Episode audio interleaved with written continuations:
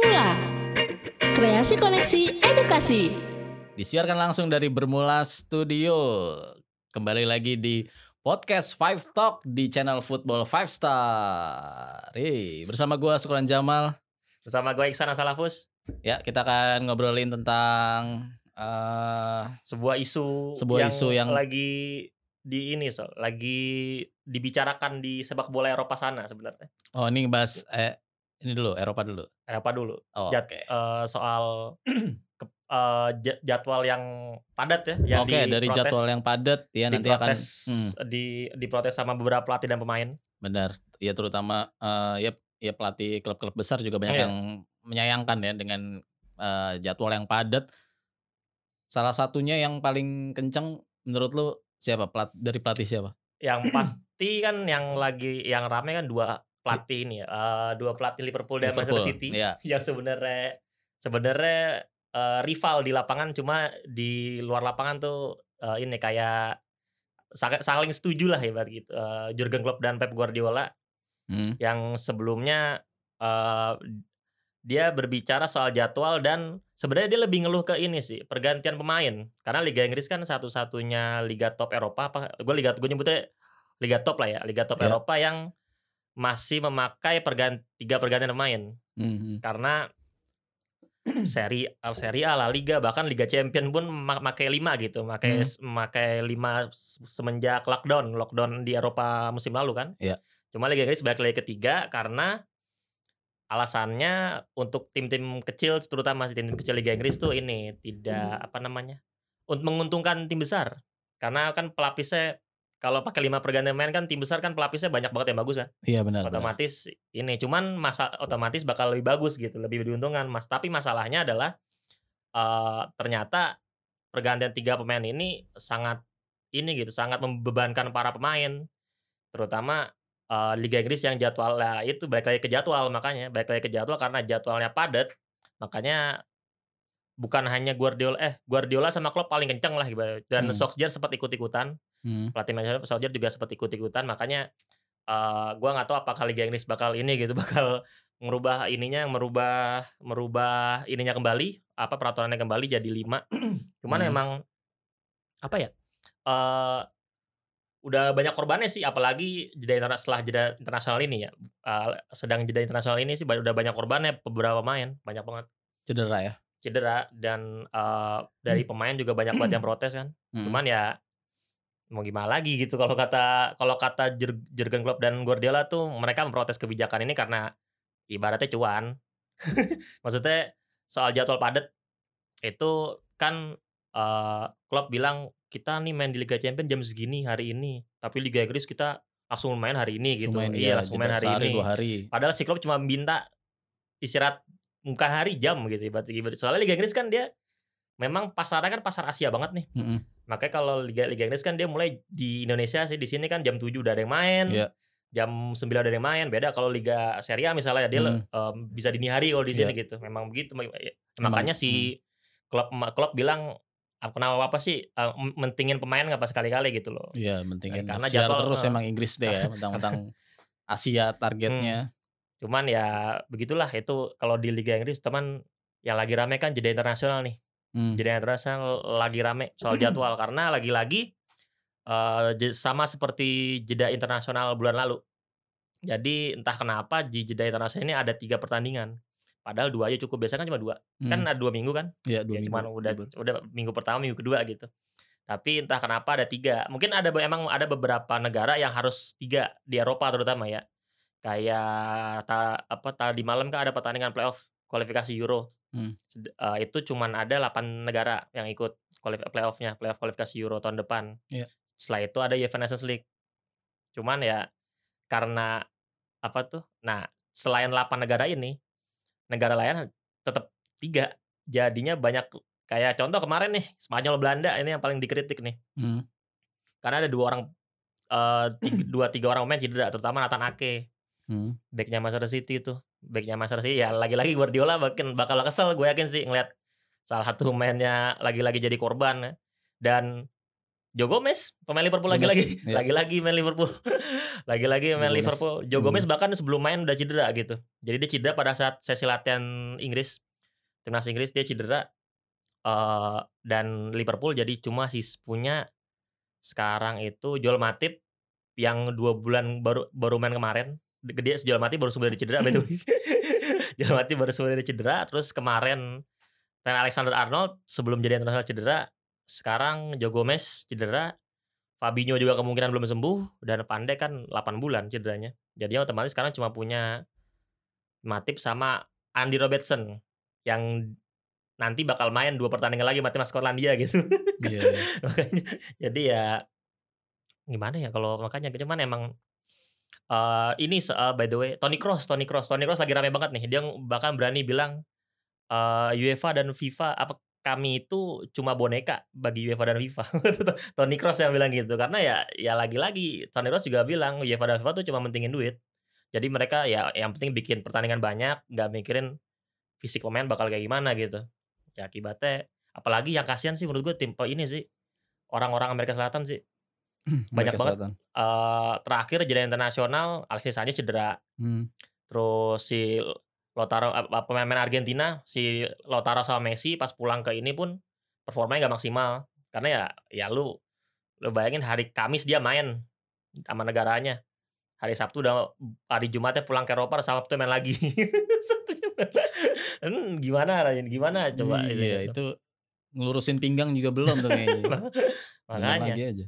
Emang sebenarnya karena pandemi sih makanya ini eh, Iya, karena- karena eh, Karena kalau misalkan ditunda-tunda lagi atau dijedain lagi ya makin makin lama lagi Nah, iya. diundurnya. karena memang eh, jat, emang ini kan akibat dari pandemi kan agar-agara semua liga kan eh, startnya telat biasanya udah start Agustus kan Hmm. nah ini startnya September gitu Iya. kebanyakan ya makanya itu sekarang kalau lihat jadwal klub itu bener-bener terutama tim yang main di Eropa Liga Champions dan Liga Eropa gitu Iya. itu bener-bener mainnya tiga hari sekali gitu Tiga hari sekali. tiga hari sekali nggak ada jeda biasanya kalau normal jadwal normalnya itu pasti dari dalam sebulan lah paling nggak tuh ada satu minggu, Seminggu, yang hmm. kosong Hmm. midweek eh, pertengahan minggunya cuma karena pandemi ini jadi bener-bener main tiga hari tiga hari tiga hari ada jeda internasional yang tiga isinya tiga pertandingan main lagi main lagi main lagi gitu Kalau yang nggak masuk ke timnas sih. timnas ya, Enak ama- ya. aman sih Iya, aman cuman cuman- kan masalahnya tim-tim besar kan tim-tim besar. eh, ba- paling nggak 10 lebih paling minimal 10 kali Iya. ngirim ininya ya begitulah cuma kalau di Indonesia mah mana ada ya di Indonesia bolanya nggak jalan iya, maksudnya di Eropa, di Eropa. lagi mentingin jadwal padat segala macam sini susah di sini, sekali di izin. sini nyari jadwal susah izin nyari izin ya nyari susah. izin susah nyari izin Iya. Soalnya diizinin malah tiga hari sekali soalnya. cuma ya itu sih Hmm. kalau soal jadwal yang nggak karuan cuman gue nggak tahu sih apakah UEFA dan FIFA bakal mikirin soalnya agak dilema juga sebenarnya Hmm, iya. karena apa ya karena kalau seandainya nggak kan orang-orang minta banyak banget yang minta presi, ada presiden Juve Agnelli sama presiden Napoli juga Hmm. Aurelio De Laurentiis dia kan bilang bakal boykot jadi ini nggak mau ngirim pemainnya Hmm. ke negara Cum- cuman kalau gitu gua nggak ngerti sih bakal itu kan ka- seharusnya sih bakal kena sanksi kalau gitu ya cuman kalau seandainya anda jeda internasional ditiadakan kan masalahnya jeda internasional itu isinya bukan cuma persahabatan gitu Kual- di Amerika Selatan kan kualifikasi Piala Dunia itu kalau seandainya di nggak ada ya Piala Dunia 2022 bakal mundur Mundur lagi. Pasti- iya. pasti bakal bakal mundur ya kalau di Eropa ya ada Nations League ya, kompetisi buatan UEFA lagi-lagi ya ya apa namanya kalau kata Tony Cross gitu ya UEFA apa cuman UEFA tuh cuman bikin kompetisi terus gitu kompetisi baru kompetisi baru buat duit. Cuman cuman Nations League sebenarnya ada ada ada ininya sih ada gunanya buat kualifikasi Euro sebenarnya walaupun tidak secara langsung. Jadi ya gitulah. Jadwal padat soal jadwal yang tidak karuan ini Cuma Liga Inggris yang paling parah sih bener-bener lo itu harus lima pergantian sih paling gak sih. Iya iya makanya cedera udah banyak gitu Hmm. kan dan eh, lebih padat juga Liga Hmm. Inggris. Terus kalau ngomongin tentang Euro kan udah semua juga nih eh, apa namanya? Yang lolos. yang lolos Ya, baru sudah aja. terpilih Eh, tadi. ah, siapa sih? Ya lolos ada empat tim. Eh, ada Hungaria. Ya. Ada Hungaria, ada Slovakia, Makedonia Utara, sama Iya. Satu lagi apa sih? Gue lupa. cek, cek, cek banget, cek banget. Satu lagi Scotland, Skotlandia, Scotland. Skotlandia. Jadi sebenarnya playoff ini tuh agak makanya ini adalah sebenarnya ini ini tuh imbas dari UEFA Nations League sebenarnya. Ini tuh bukan ini tuh setahu gue bukan eh Iya, ini bukan kualifikasi Euro sebenarnya. Maksudnya ini tuh hasil dari Nations League kemarin. Mereka terus mereka itu lolos playoff jalur playoff. Oh, enggak, enggak gini gini gini. Gimana ya? Gue lupa ininya sistemnya. Sistemnya gue lupa. sih. Eh, pokoknya makanya kenapa Makedonia Utara bisa lolos? Hmm. Karena mereka itu eh, di Nations League kan mereka di gue gue kalau jelasin Nations League agak bingung. Soalnya ada Iya, liga liga ngikutin ada lagi. ada Liga A, Liga B ya. Pokoknya eh, pokoknya dia sistemnya eh, negara paling atas, negara-negara besar lah itu pas di Liga A, Liga A, Liga paling Liga top. Hmm. Ada Liga B, Liga C, Liga D paling bawah setahu gua. Nah, Makedonia Utara itu di Liga D peringkat pertama atau peringkat berapa gitu. Peringkat pertama pokoknya lah. Makanya nah, karena dia di kualifikasi Euro gagal, Hmm. udah pasti gagal. Nah, itu eh, dia dapat kesempatan lolos Euro lewat jalur itu, Oh. jalur Nations League. Iya, iya, iya. Makanya itu uh, Nations League makanya apa Nations League sebenarnya ada bagusnya, makanya memberi kesempatan untuk tim-tim kayak Makedonia Utara Utara itu Utara akhirnya nyobain. lolos. Eh, tiap 10 menit itu mati. Terus mati.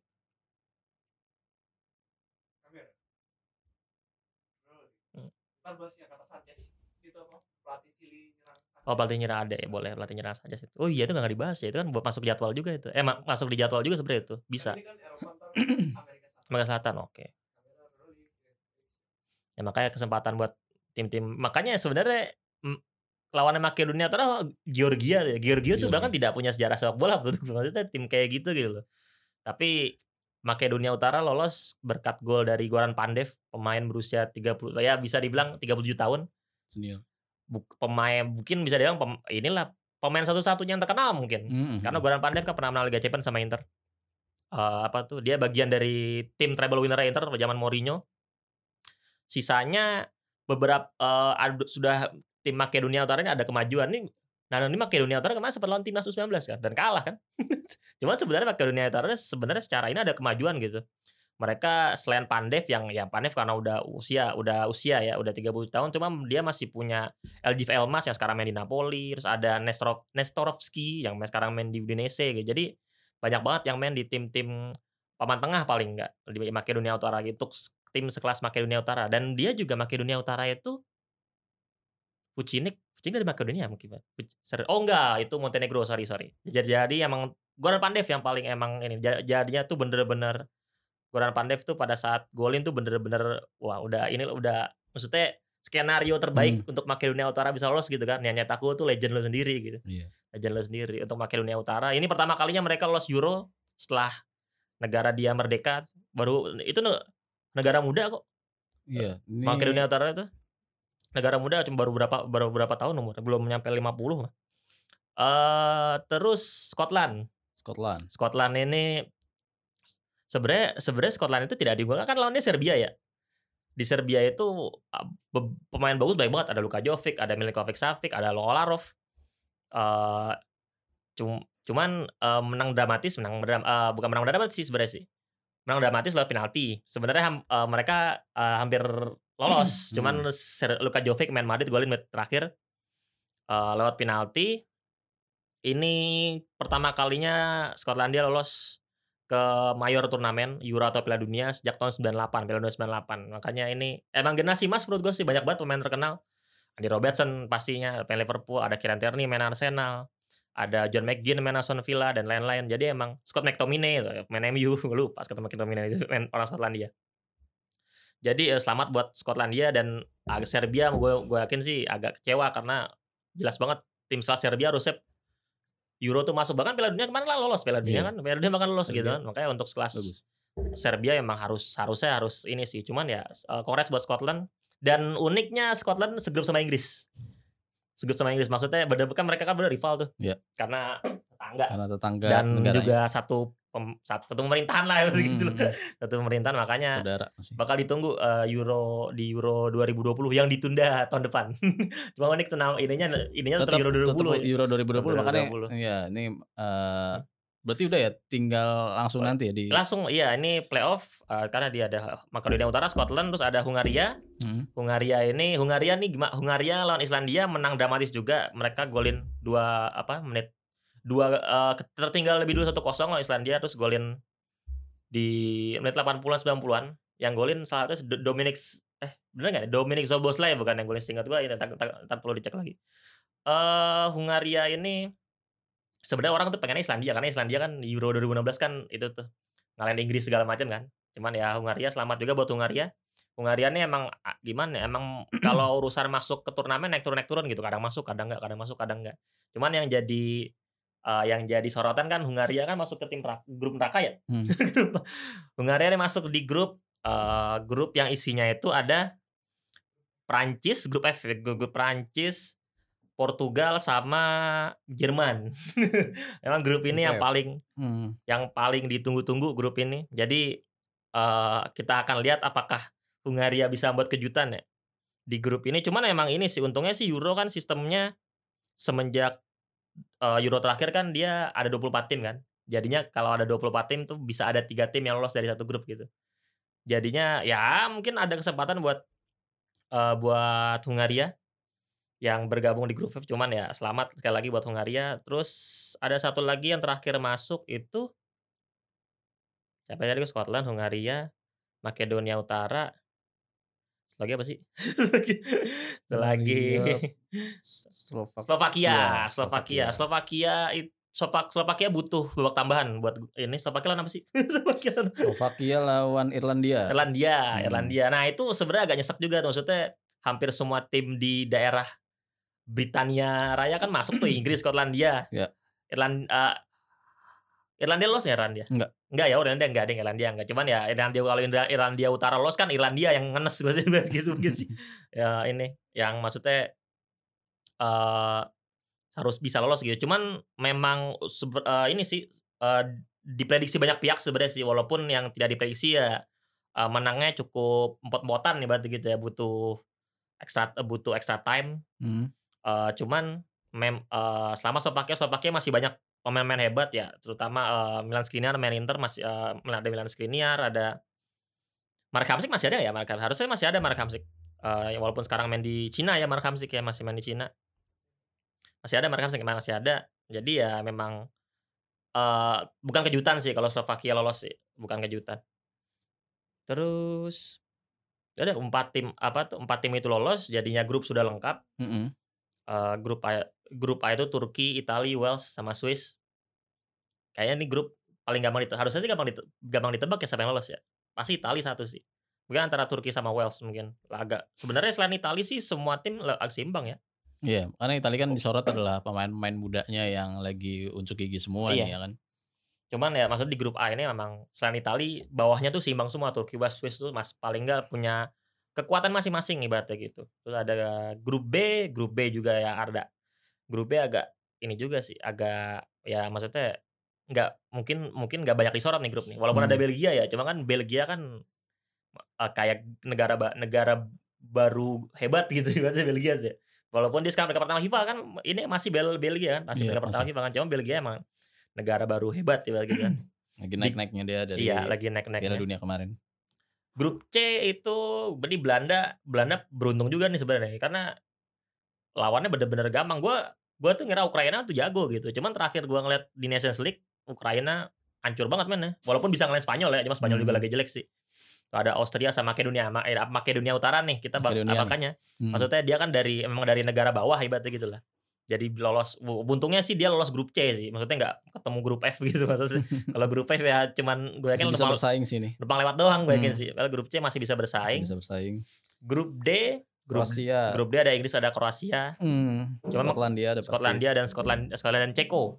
Ceko. Kalau Inggris eh kalau Kroasia tuh lagi nurun Pak. Kroasia tuh generasinya hancur banget. Apa namanya? Regenerasinya hancur banget. Maksudnya Mandzukic pensiun, Hmm. Rakitic pen, udah pensiun, Oh, sisa Rakitic enggak masuk ya. sisa nggak eh, si Rakitic udah pensiun, emang udah udah Hmm. pensiun. Terus si masih yang bekas-bekas Piala Dunia 2018 kemarin tuh cuma sama Modric, Perisic, Eh, Brozovic. Modric ya, Modric masih Modric masih, Modric Hmm. masih. Yang pensiun Rakitic kemarin pensiun dari timnas. Kiper gak ada, kiper kemarin kan Subasic, sekarang kipernya gue lupa tuh. Pokoknya regenerasi hancur banget dah maksudnya gitu. Paling yang baru malah cuman satu orang Mario Pasal yang main Atlanta. Itu doang menurut gue sih yang pemain Kroasia yang di ini. Mungkin di orang-orang nyorotnya Inggris sama Skotlandia sih. Maksudnya pertemuan antara dua negara rival ini sih yang paling disorot sih. grup E ada Spanyol, Swedia, Polandia, Slovakia. Eh, lagi-lagi selain Spanyol kekuatan seimbang di Swedia, Polandia, Slovakia gitu. Cuma Spanyol juga lagi anjlek banget. Maksudnya dia sama eh, dia itu kayak back sih terutama sih gue liat sih. Maksudnya dari sekelas Ramos, Pique, Hmm. Ramos sih masih ada untungnya, cuman ininya gue yakin orang-orang yang nggak begitu yang suka-suka bolanya dikit-dikit gitu kan, gue yakin nggak nggak ada yang tahu kayak Pau Torres, terus Diego Lorente itu back-backnya tuh, back-back Spanyol sekarang selain Ramos tuh. Terus Inigo Martinez, gue yakin nggak ada yang tahu tuh, gue yakin nggak ada yang tahu gitu, makanya kayak banget gitu. Kalau kalau penyerang apalah penyerang mas Spanyol emang emang tidak terkenal karena penyerang ya. Hmm, iya benar. Sekarang Morata lagi naik untungnya sih di Juve sih, makanya setengah ada Morata, ada Gerard Moreno. Gue gue pada saat Moreno dipanggil Spanyol juga gak tahu dia main gue dia main di mana sebenarnya itu. Swedia, Polandia, Slovakia. So, Polandia jelas ya ngandelin satu orang doang, Robert Lewandowski. Slovakia, Slovakia ya eh, Milan Skriniar, ada Jurat Kuka juga, Jurat Kuka mantan main Milan. Swedia, eh, nah ini sebenarnya Zlat- Zlatan nih sempat ini, Zlatan Zlatan tuh sempat di Instagram pakai baju timnas Swedia gitu ngetik ah, kayak kayak ini kayak bikin misteri gitu dia bakal pensiun bakal balik lagi cuman sih enggak cuma dia kata bilang enggak kata bilang enggak ngapa kata kata dia enggak cuman iseng aja kata dia isengnya itu Zlatan dan Main dia udah tua buat istirahat aja dah. iya Hmm. cuman kan memang agak ngenes juga ya maksudnya Iya sih. Zlatan tuh pensiun di saat Swedia masuk Piala Dunia Nah, iya. sekarang Euro juga Euro juga punya kesempatan lolos lolos lolos grup gimana gitu loh. Jadi makanya agak dan Zlatan masih ya Zlatan di, Milan- di Hmm. Milan kan lagi kayak gimana kan. Makanya eh, cuman ya emang jangan ngandelin ini lah Swedia juga. Banyak kok main bagus di Swedia kok. Gua- siapa main bagus? Ini Victor Lindelof main MU Hah? Emil Forsberg pemain RB Leipzig. Striker ada oh striker Alexander Isak namanya. Orang Islam. Grup F jelas F, jelas yang paling jelas ya. Eh, yang eh, Portugal Prancis Jerman Hungaria Hmm. ya sebenarnya udah eh Jerman eh gimana ya Prancis kemarin Prancis kalah kemarin kalah ya. kalah 2-0 Finlandia ya. Hmm. dan mainnya jelek banget gue nonton Jelek mainnya jelek banget, iya. mainnya jelek banget dan Jerman itu eh menang eh udah seingat gue sempet nggak pernah menang berapa pertandingan nah baru menang tuh jeda internasional kemarin jeda internasional sekarang kemarin menang lagi cuma menangnya menang-menang jelek Hmm. ja, jadi Jerman tuh emang nggak tahu ya kayak kok kok pelatihnya masih dipertahanin ya Joachim Low ya Iya. dia dari 2000 setelah Piala Dunia 2006 by the way. Dan 2018 kan hancur ya. Biasanya kan diganti ya kalau gitu ya. Ini enggak masih tetap dia gitu. Ya mungkin ntar sih ada ini biasa. Paling gue yakin Hansi Flick bakal ngelatih lagi sih. Maksudnya ngambil dari Munchen. Munchen pasti menyediakan sesuatu untuk timnas Jerman lagi gitu. gitu. Kalau Joachim Low ntar jelek ya bah ada Hansi Flick tinggal ngambil ibarat gitu kan. Terus Pran- Prancis makanya Pran- makanya gue agak ini nih Prancis dan Jerman lagi nggak bagus gitu sekarang ya untuk Hmm, sekarang ya nggak tahu ya. Euro tahun Hmm. depan cuma Portugal oke lah Portugal oke sebenarnya maksudnya regenerasi bagus Regenerasi bagus dan maksudnya mainnya juga masih tidak Eh, mengandalkan Ronaldo menurut gue enggak ya sekarang. makanya kemarin Ronaldo main di babak kedua kan. iya Ya. tidak mengandalkan Ronaldo maksudnya sekarang dia ada Diogo Jota ada Joao Joao Felix Felix. Hmm. Eh, cuman mungkin di posisi kiper mah back mungkin dia agak kurang regenerasi cuman selama PP masih PP masih 39 tahun PP setelah 38 39 PP itu masih main di kelas Portugal makanya eh, ada eh, setidaknya ya untuk Euro 2020 ada kesempatan untuk Portugal bisa bahkan jujur bahkan bisa menangin bisa mempertahankan Bisa. eh, ini gitu gelar Euronya Hmm, gitu benar. karena secara bahkan secara kualitas pemain lebih bagus dari 2016 maksudnya dari striker ada Iya. dari, ini Dari- ya, dari fullback ada fullback Rata malah sih, rata Iya, mainnya rata. juga maksudnya eh, Hmm. Kayaknya ya kayaknya dari segi kekuatan pemain tuh sama Prancis tapi Prancis mainnya aja ya. iya Prancis main aja sebenarnya Prancis Jelek main banget aja. mainannya eh, dibanding Portugal gitu. Hmm. Kalau Portugal tuh walaupun ya masih istilahnya ya lagi lagi di tengah-tengah Hmm. karir lah ya. sebenarnya iya karena ini sih banyak pemain yang lagi naik daun Portugal sih kayak Iya. Bruno Fernandes, Hmm. Diogo Jota, itu kan lagi pada naik daun nih Iya, baru gitu. baru-baru naik jadi Iya, emang semangatnya naik. dan kayak mau unjuk gigi semua pada Hmm. kemarin terakhir yang berapa 6 ya? 6-0 eh 7 ya 7-0 Begitu, gitu. Cuma lawannya Andorra, Iya, Andorra. mereka mereka kelihatan nunjuk gigi semua satu-satu gitu, pengen Hmm. pengen golin gitu sampai Ronaldo dimasukin pun nafsu iya, sekali untuk cuman ngejar. ya si setidaknya Ronaldo pensiun aman lah gitu Hmm. untuk Porto beda kalau kayak gua nggak atau kayak Polandia atau Swedia nih yang kehilangan kalau seandainya kalau Swedia kan juga udah kehilangan Zlatan ya walaupun sebenarnya Zlatan eh kehilangan Zlatan Swedia masih aman sih kemarin. Piala Dunia masih aman cuma kalau kayak kelas Polandia Kroasia juga kalau kalian bintangnya bakal kayak gimana ya kalau Portugal aman menurut gua untuk ini sih apalagi yang udah grup Semua grup udah Udah, dibahas. udah dibahas. Tadi apa membahas apa? Amerika ini kualifikasi Piala Dunia. Eh, Sama beberapa momen ya kualifikasi Piala Dunia. Cuma kualifikasi Piala Dunia baru. Gua aja Argentina nggak tahu tadi. Serius ya Argentina ya? Argentina. Kualifikasi Piala Dunia. Satu sama, satu sama. Si Messi kan diatur gol. Gua gua kalau li, gua kalau lagi libur malas baca berita bola sekarang. nah, iya maksudnya dulu kan awal-awal kan yang Sanchez ini ya yang yang ngebahas itu ya paling dikit-dikit lah eh, bahas kualifikasi ntar kualifikasi Gua. Klasmennya Brazil pertama kan masih kan Brazil belum main kan? Brazil belum main. Kan kemarin yang ma- udah main. Ke mana main. Dulu kualifikasi. Sudah dimatiin. Masih nyala nggak ya? Worry. kualifikasi Cek ya. ya ya Selain selain selain ya selain ada cek cek cek ya. ya selain eh masih ngomongin tentang jadwal yang padat ya tadi kan selain eh Piala Euro terus eh Nations League juga ya eh, tadi sebelum Piala Euro itu terus masih ada kualifikasi Piala Dunia 2022 juga nih. yang seben sebenarnya yang disorot jelas yang di Amerika Selatan ya CONMEBOL zona Hmm. CONMEBOL istilahnya namanya eh sebenarnya kan yang dikritik ada beberapa berita baru terutama Alexis Sanchez nih yang lagi beran eh, pelatih Chili gue lupa namanya siapa. Pelatih Chili sama Inter.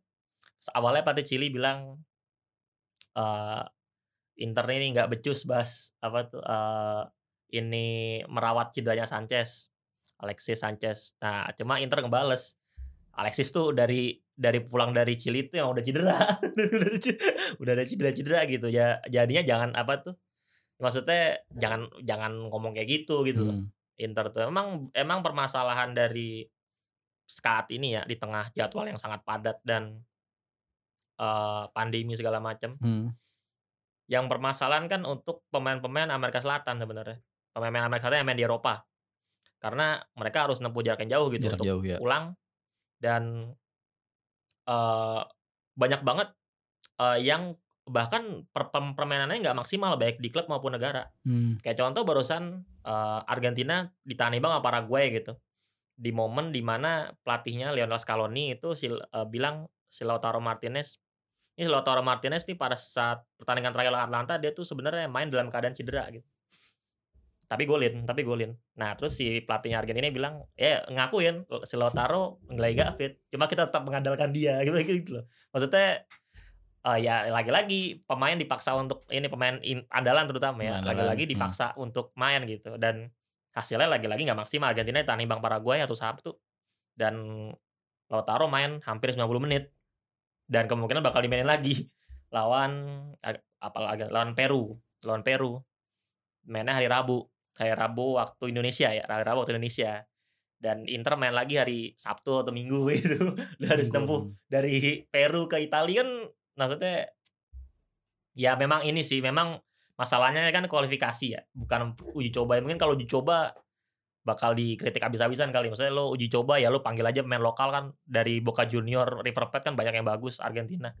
Tapi lo ya kalau karena kualifikasi kan jadinya mereka tetap butuh eh, tim yang utuh gitu Mhm. untuk ini. Argentina Brazil juga terutama untuk tim-tim kayak Uruguay Kolombia yang pemain bintangnya pemain bintangnya itu eh, bisa dihitung jari ibarat gitu Ya. bisa dihitung jari Eh, cuman itu Argentina, Chili, Chili emang Ca- Chili emang ini sih. Kalau Chili itu emang sekali lagi Chili itu kan salah satu negara yang memang sekali lagi pemain bintangnya bisa dihitung jari gitu. Cuma Alexis Sanchez, Arturo Hmm. Vidal, siapa lagi saya, saya- apa selain paling selain itu selain dua orang itu. Paling cuma bisa dihitung jari kan dan sekarang Chili lagi hancur banget. Mereka sekarang kan nggak belum pernah menang Chili kan? Belum pernah menang. Dia imbang sekali sat- kalah satu kali eh, Chili. Untungnya zona CONMEBOL memang agak unik sih dari kualifikasi lainnya. Hmm. Jadi zona CONMEBOL ini isinya kan cuma 9 negara dijadiin satu grup. Makanya itulah kenapa setahu gue eh, Piala Afrika udah mulai belum kayak ini deh eh apa namanya kualifikasi Afrika udah ya. Cuma kualifikasi CONMEBOL ini udah dimulai sekarang gitu di saat di mana kualifikasi Eropa Eropa untuk Piala Dunia belum mulai dan kualifikasi Asia untuk Piala Dunia juga belum mulai. Karena dia itu sistemnya se- 10 negara ya, sorry, 10 negara. 10 negara yang lolos 4 plus 1. Piala 5-nya jelas jalur playoff. Jadi eh, emang emang eh, maraton ibaratnya gitu, maraton. Mhm. Jadi eh cuman ya Argentina Brazil emang pasti diunggulkan ya. Uruguay ya, yang Uruguay malah Uru- eh, Uruguay Uruguay sekarang itu kenapa? sebenarnya ini sih eh, Uruguay masih aman sih. Hmm. Yang masalah emang Chili kayak Chili gitu sih. Chili eh, karena ya Chili itu regenerasinya juga jelek setahu gue. Kalau Uruguay lini tengahnya bagus banget ada Lucas Torreira, ada Federico Valverde main Real Madrid, ada main Inter juga Matias Vecino, pemain Juve Rodrigo Bentancur. Jadi emang banyak banget regenerasi terutama lini tengah ya. Kalau lini depan mereka masih mengandalkan ya si Suarez sama si Cavani udah pensiun belum sih? Cavani dari timnas gol dari pokoknya masih ada Suarez lah. Hmm. Em, kalau Brazil Brazil ya Brazil standar lah ya Brazil tuh eh, tidak pernah habis Rege- kalau soal namanya regenerasi nemu aja lah gitu. Cuman paling cuma masalah di striker cuma kalau Brazil mah tanpa striker pun bisa lah gitu. Kalau Brazil kalau Brazil tuh eh Brazil eh, belum main ya. Kalau kita ngetek podcastnya Brazil belum main di jeda internasional pekan ini. Cuman mereka menang di dua laga sebelumnya. Ya lagi-lagi gue yakin si Brazil aman sih. Dan Brazil kan memang satu satu Brazil satu satunya negara yang selalu lolos Piala Dunia dari tahun 30 dari pertama kali ada. Dan nggak pernah gagal nggak Hmm. pernah gagal. Dan Argentina pernah kan. Jadi ya ya cuman itu sih lagi-lagi sih. Cuman eh ya kalau seandainya ada pemain bintang dipanggil gitu ya apakah worth it gitu untuk tim sekelas Brazil yang pemain pemainnya banyak banget yang bagus gitu. Jadi ya untuk pelatihnya Tite pelatih Tite ya cuman emang stok Brazil banyak sih stok main Brazil sih. Argentina kan malah malah Argentina kan juga kan stok apa kalau kalau lihat skuadnya Argentina kan kayak ya dari dulu sih dari Piala Dunia 2014 bahkan. Maksudnya backnya ancur-ancuran lini serangnya bagus banget gitu. Kayak sekarang apalagi kan juga sama. Kalau untuk Brazil sih aman. Udah apalagi kalau Piala Dunia udah. Udah itu doang. itu doang yang mau dibahas. Kalau Amerika Selatan? Amerika Selatan Kolombia aman lah ya. Kolombia masalah Kolombia nih eh si Fal si Falco masih ada nggak sih? Falco masih ada. Kalau Saraya nggak ada juga masih ada. Dufan Zapata main Atlanta Oh, Luis Muriel juga Luis Muriel juga main Atlanta juga masih lini serangnya aman James masih bagus Rodriguez, James. ah, James masih bagus jadi Hmm. masih masih aman kalau Kolombia sih yakin sih ya Brazil eh, harusnya Argentina Brazil Uruguay sama Kolombia sih itu harusnya Iya. lolos sih harusnya ya stand yang standar standar lah ah, sebenarnya sih kalau Amerika Selatan sih yang lolos Piala Dunia Itu udah Amerika Selatan. Lagi apalagi champion, champion. Hah? Iya, biar lanjut aja ntar tinggal potong-potong aja. Oh, tutup dulu. Oh. Ya, itu tadi eh, jadwal yang padat tentang eh, pemain-pemainnya, terutama pemain Eropa yang bintang dan klub-klub yang pada protes pada aturan jadwal padat eh, FIFA dan UEFA UEFA terutama. juga. Hmm. mm. Ya udah itu aja sih paling. Jadi eh, kita lihat apakah ada kan akan ada yang nambah cedera lagi. ada cedera lagi atau UEFA dan FIFA mendengarkan keluhan Iya. rakyat eh, jangan cuman bisa kasih sanksi doang iya ya. kayak sanksi doang Ya, di sama mikirin duit Iya. Sama mikirin- Ya udah itu aja. Terima kasih. Sampai ketemu lagi di episode selanjutnya di podcast Five Talk. Thank you. thank you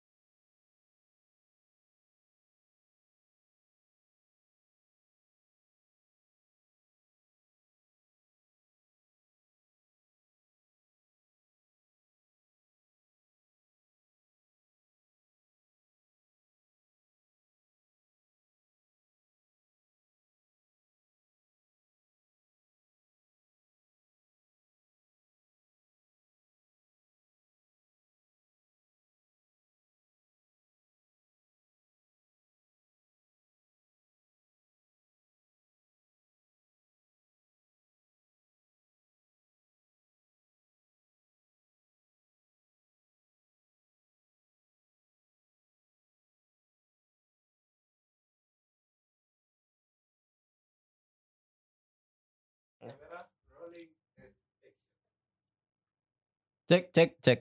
Cek. Dah. Ya.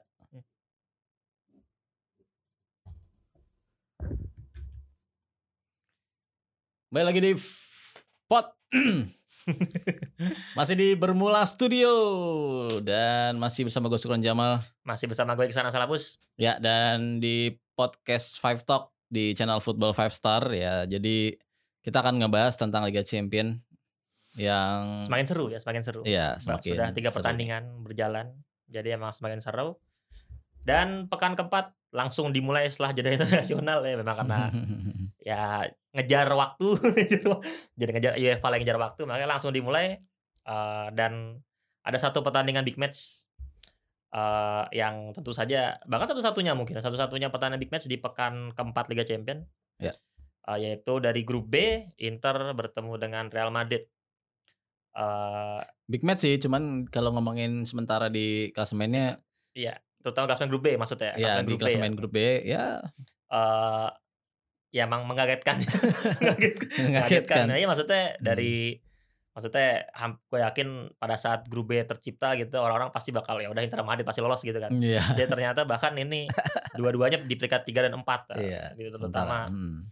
Jadi memang eh kedua tim ini memang bak- eh, bukan sekarang untuk saat ini memang bukan cuma di Liga Champion di liganya pun juga bermasalah ya walaupun untuk Madrid khususnya Madrid masih di peringkat 2 atau 3 apa di La Liga cuman dalam pertandingan terakhirnya sebelum jeda internasional Hmm.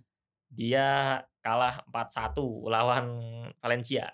Jadi memang gue nonton pertandingannya lawan Hmm. Valencia ya memang gue akuin sih maksudnya ada faktor luck juga karena ke- kejebolannya lewat penalti tiga sama gol bunuh diri satu cuman kan untuk lu lawan Valencia yang lagi ancur-ancurnya gitu kan. Valencia ini lagi ancur banget emang by the way lagi krisis pemain pada kabur-kaburan segala macem. Ya jadi harusnya bisa menang. Dan apalagi yang kesempatan banget buat Madrid untuk raih puncak sebenarnya. Karena Madrid kan sekarang sebelum lawan Valencia peringkat dua.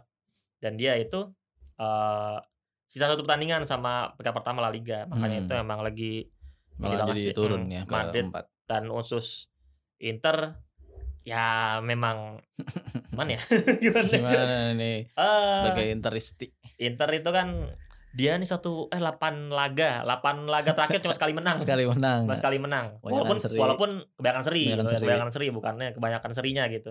Dan tekanan jelas ada di Inter pada saat Liga eh, lawan Madrid nanti karena mereka butuh kemenangan untuk bisa walaupun sebenarnya secara matematis grup B ini tuh grup B ini eh, gila banget sih maksudnya Inter yang peringkat 4 aja itu cuma beda 3 poin yang peringkat pertamanya Iya, karena emang banyakan serinya Hmm. di ini dan eh, ya Inter juga kan seri sama Inter seri dua kali dua kali, dua kali kena kalah sekali mm, Madrid Madrid baru menang sekali lawan Inter itu lawan Inter. Nah, dan Gladbach yang peringkat pertama eh, menang sekali, seri dua kali. Dan uniknya kan di itu kan maksudnya Gladbach kemarin bisa menang 6-0 6-0 ya. Mm.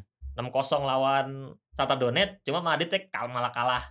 Kalah 3-2 lawan Shakhtar Donetsk gitu. Jadinya emang tak nggak nggak ketebak nggak gitu. ketebak. Nggak ketebak gitu. Nah, nanti makanya di laga Inter Madrid nanti eh, kesempatan tapi ya memang selama kalau gue ya sebagai Interisti ya gue selama kalau selama Inter full team ada kesempatan untuk Inter ngalahin Madrid itu karena kemarin kan lawan Madrid kan yang yang di ini kan yang disayangkan kan Lukaku nggak bisa main dari awal. Hmm. dia main menit 80 itu pun dalam keadaan tidak fit gitu main menit 70 dan Inter masih bisa ngimbangin masih bisa ngimbangin kejebolan 2-0 terlebih dahulu terus eh, dua eh, dibangin dua sama gitu.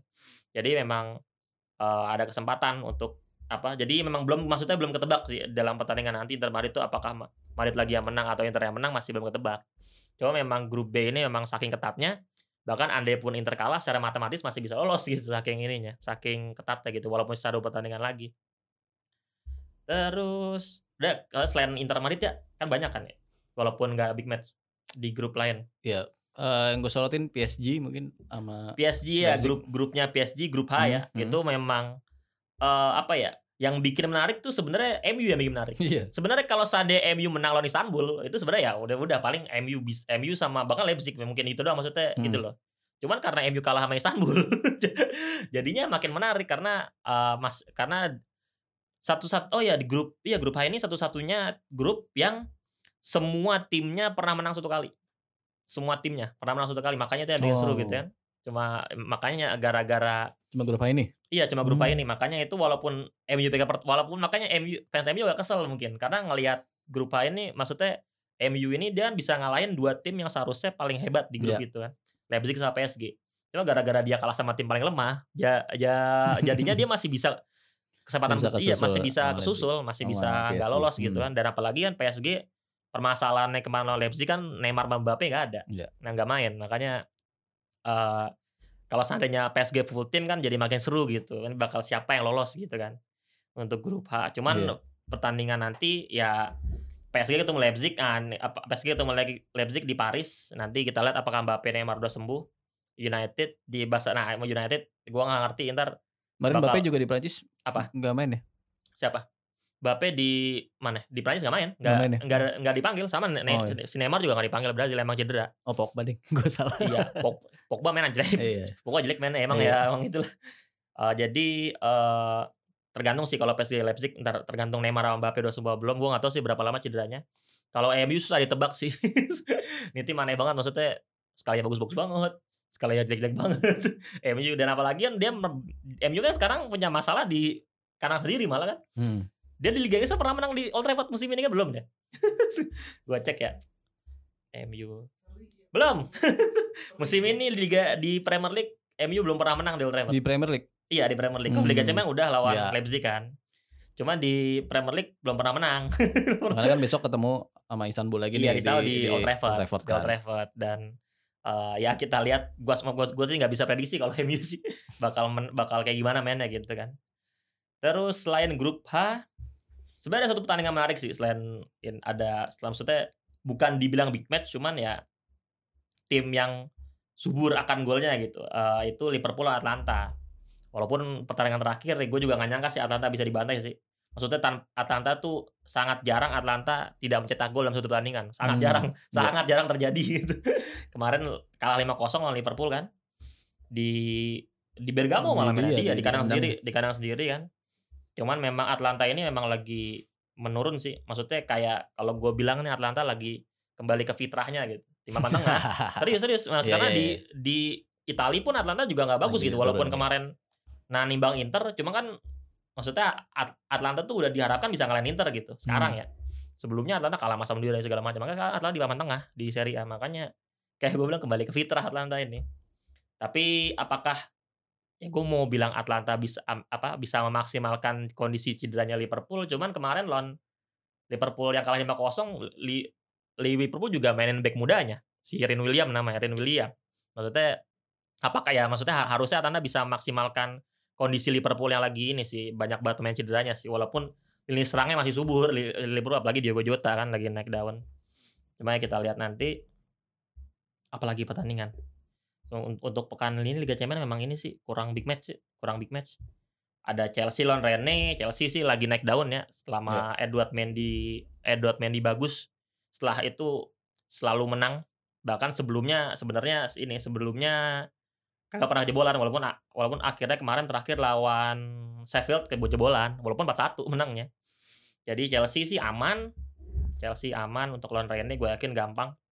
Terus Barca sama Jupe yang menang lah pasti ya Barca lawan Kiev Jupe lawan Ferencvaros gitu-gitu tuh City ya City Munchen gue makanya gue gue nyari ini ya bener-bener semuanya sih harusnya bisa diprediksi sih yang menang sih kayak City lawan Olympiakos, Atletico lawan Lokomotiv Moskow, Munchen lawan Salzburg. Jadi semuanya kayaknya bisa diprediksi sih ya, siapa yang menang gitu untuk pekan Liga Champions ini ya. Mungkin yang disorot cuma Inter Madrid sama di grup H. Grupnya MU sama PSG Leipzig gitu. Untuk Liga Champions. Iya.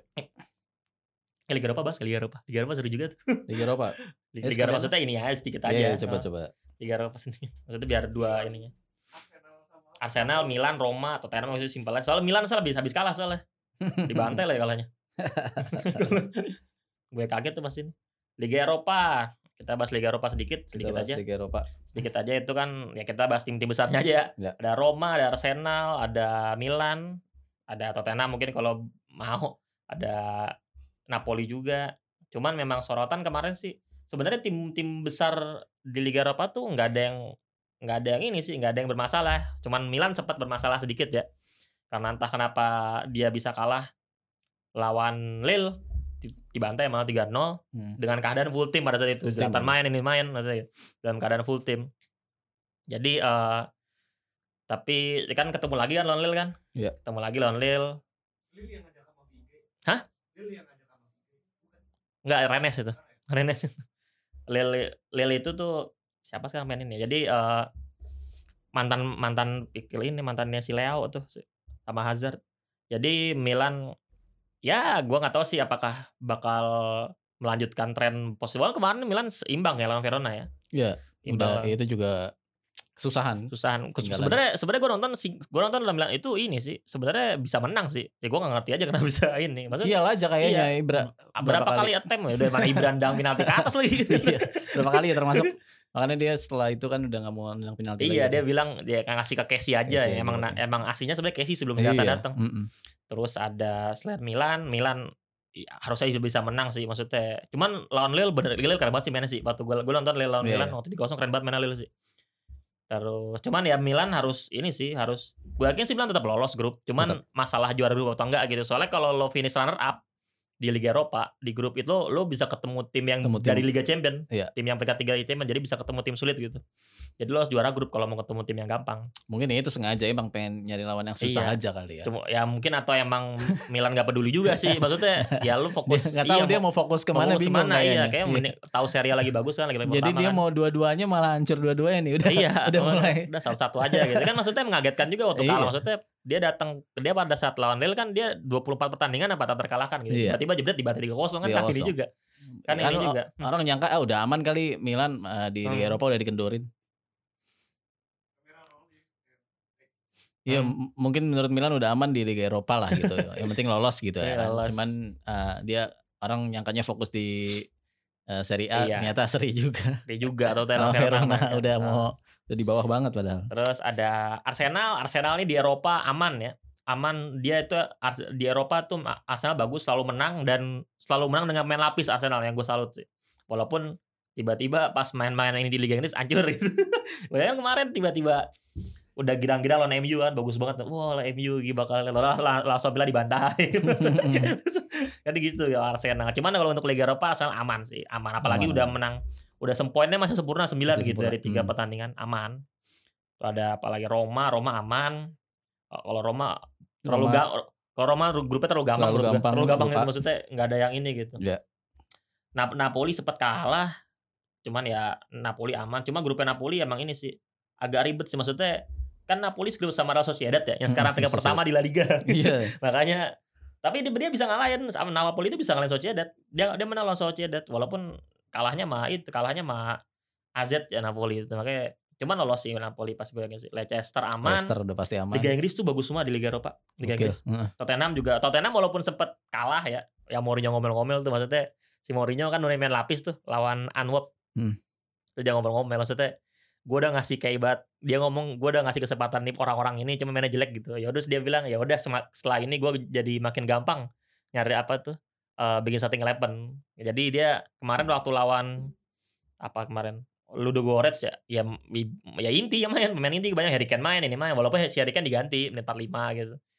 Cuma ya emang mau ciri khas Mourinho kan gitu dia mau tro, mau kompetisi apa aja jarang banget mainin main lapis ya begitu. Kalau main main Hmm. lapis gitu gitu. Pasti selalu nggak bener.